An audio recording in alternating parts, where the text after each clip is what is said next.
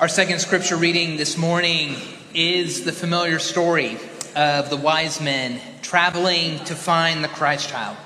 Let us listen for and hear God's holy word in a new way or in a new light. In the time of King Herod, after Jesus was born in Bethlehem of Judea, wise men from the east came to Jerusalem asking, Where is the child who's been born king of the Jews? For we observed his star at its rising and have come to pay him homage. When King Herod heard this, he was frightened, and all Jerusalem with him. And calling together all the chief priests and scribes of the people, he inquired of them where the Messiah was to be born. They told him, In Bethlehem of Judea. For so it has been written by the prophet, And you, Bethlehem, in the land of Judah, are by no means least among the rulers of Judah, for from you shall come a ruler, who is a shepherd to my people Israel. Then Herod secretly called for the wise men and learned from them the exact time when the star had appeared. When he sent them to Bethlehem, saying, Go and search diligently for the child. And when you have found him, bring me word so that I may also go and pay him homage. When they had heard the king, they set out, and there, ahead of them, went the star that they had seen at its rising until it stopped over the place where the child was. When they saw the star had stopped, they were overwhelmed with joy. On entering the house, they saw the child with Mary, his mother, and they knelt down and paid him homage. Then, opening their treasure chests, they offered him gifts of gold, frankincense, and myrrh. And having been warned in a dream not to return to Herod, they left for their, left for their own country by another road. Friends, this is the word of the Lord. Thanks be to God.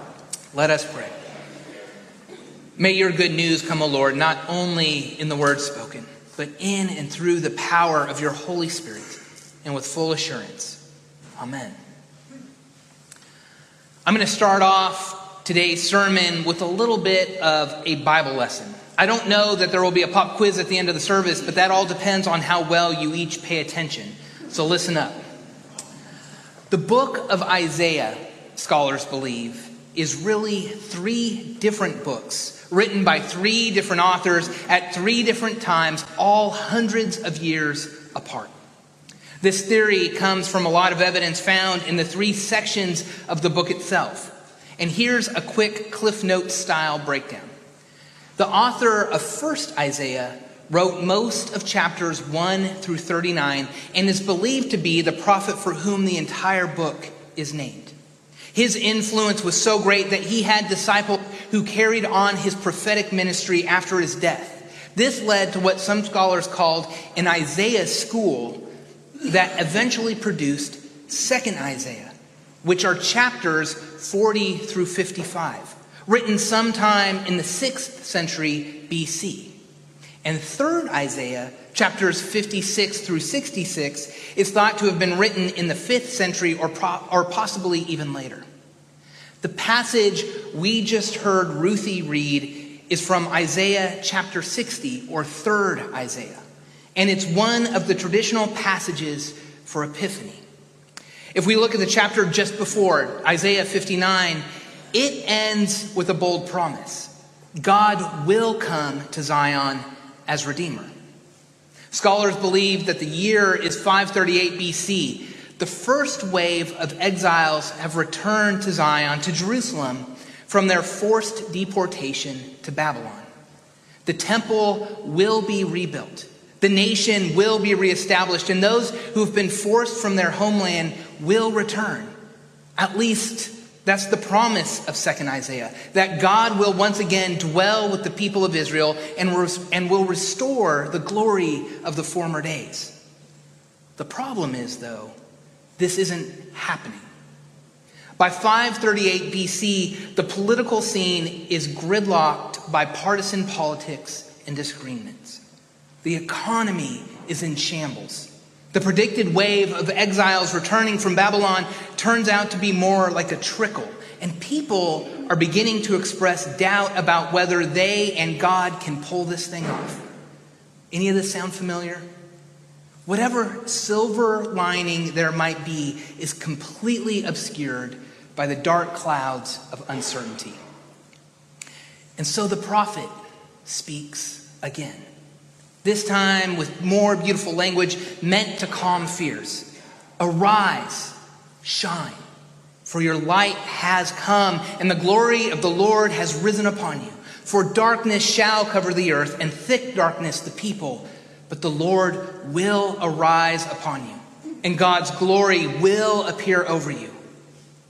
The light breaks into the darkness, and God enters into the brokenness of human suffering. This is a thread that runs through all three authors' interpretations of the book of Isaiah. The people who walked in darkness have seen a great light, first Isaiah writes. I will turn the darkness before them into light, promises second Isaiah. And now third Isaiah carries on the theme.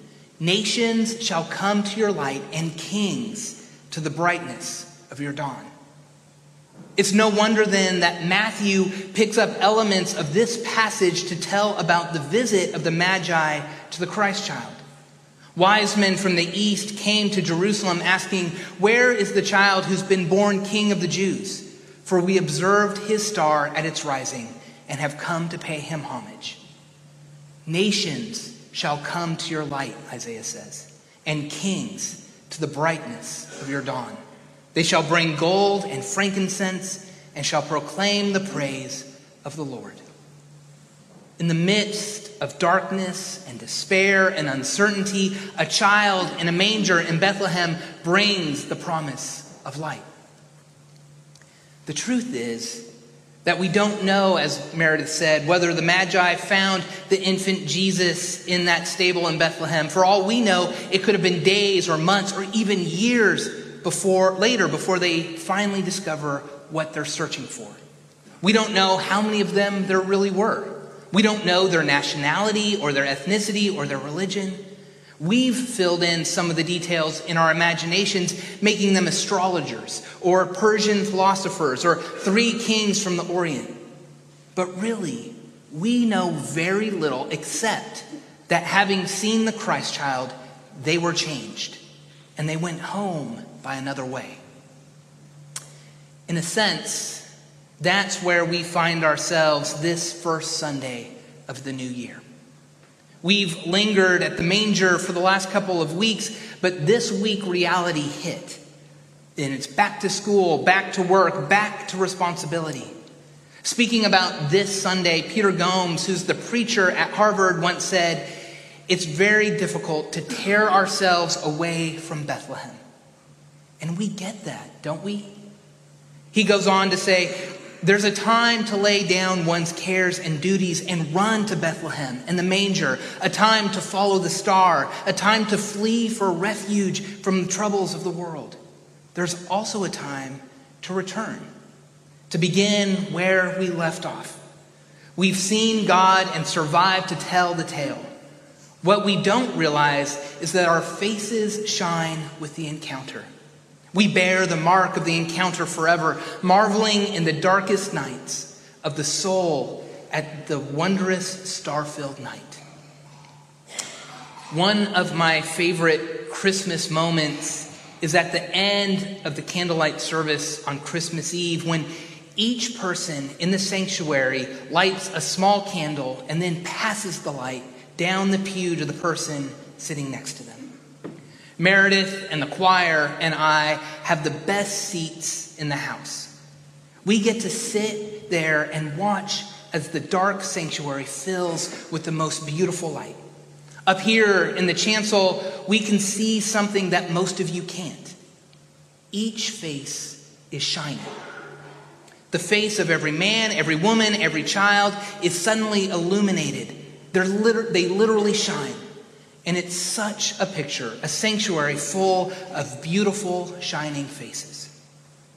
The Bible says that's what happens when people encounter God. Their faces shine. When Moses met God on Mount Sinai and came down, he frightened the Israelites because his face was shining. He didn't even know it, but his encounter with God made his face shine.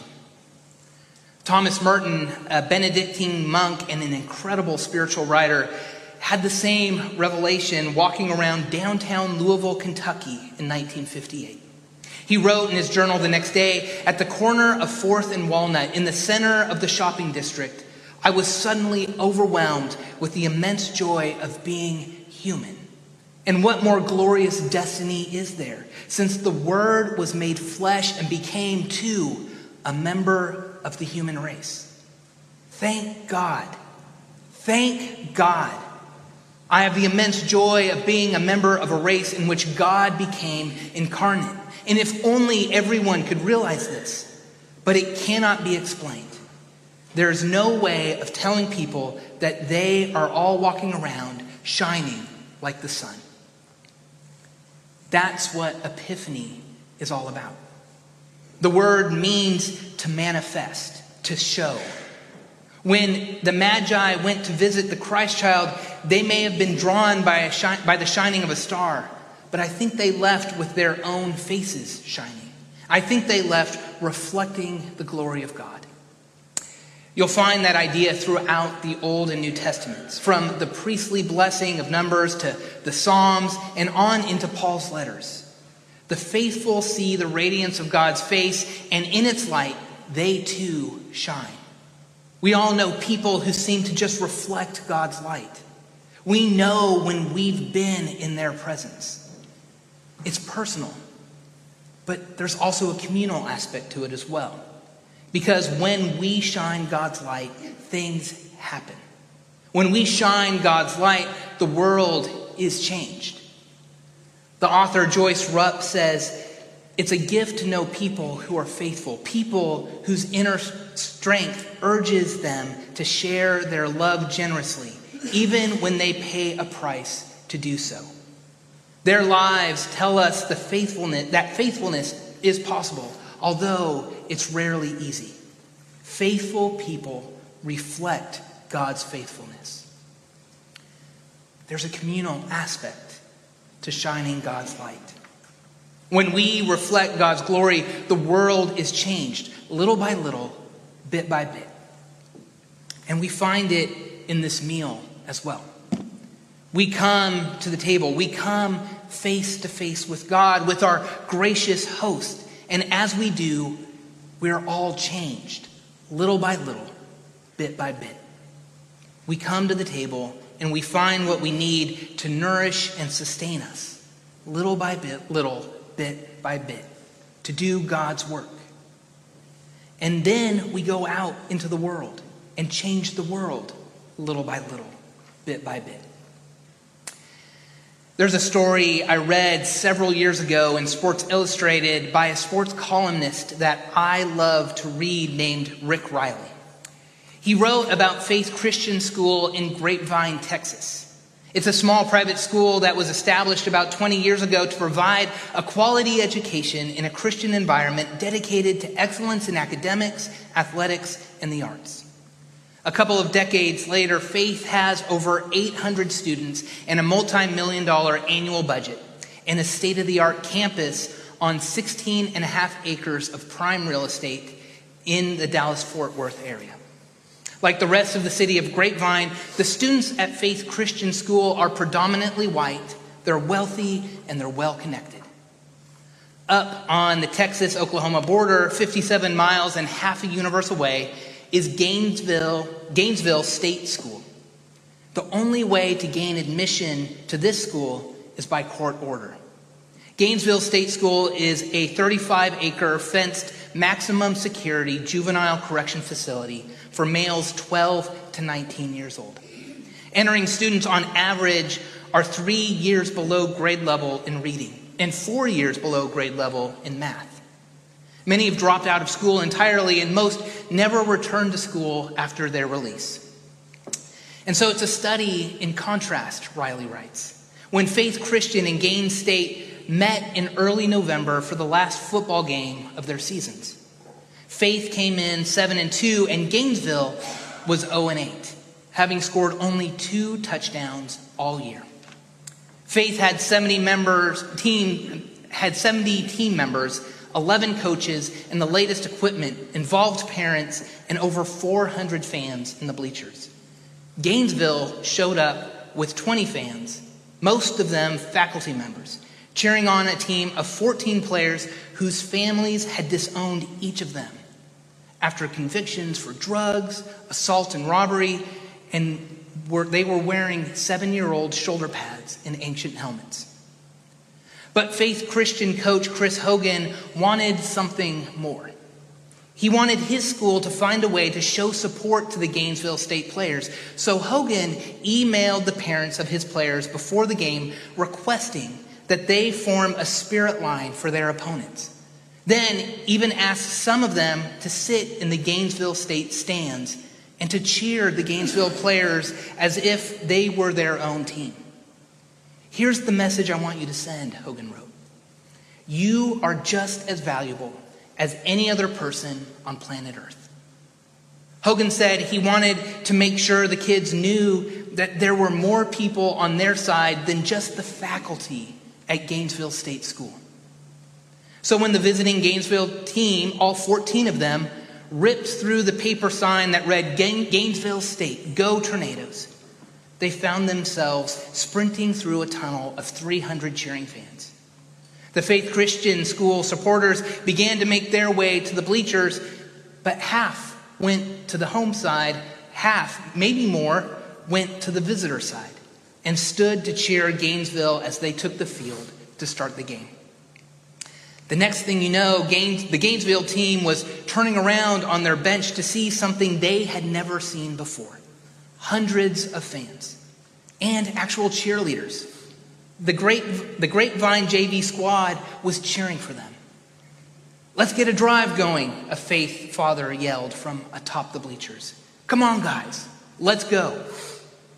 It was that way all night, with faith parents encouraging players that they didn't even know to tackle their own sons, and teachers and administrators rooting for a team playing against their students. I thought maybe the crowd was confused, one of the Gainesville linemen said. I said, What? Why are they cheering for us?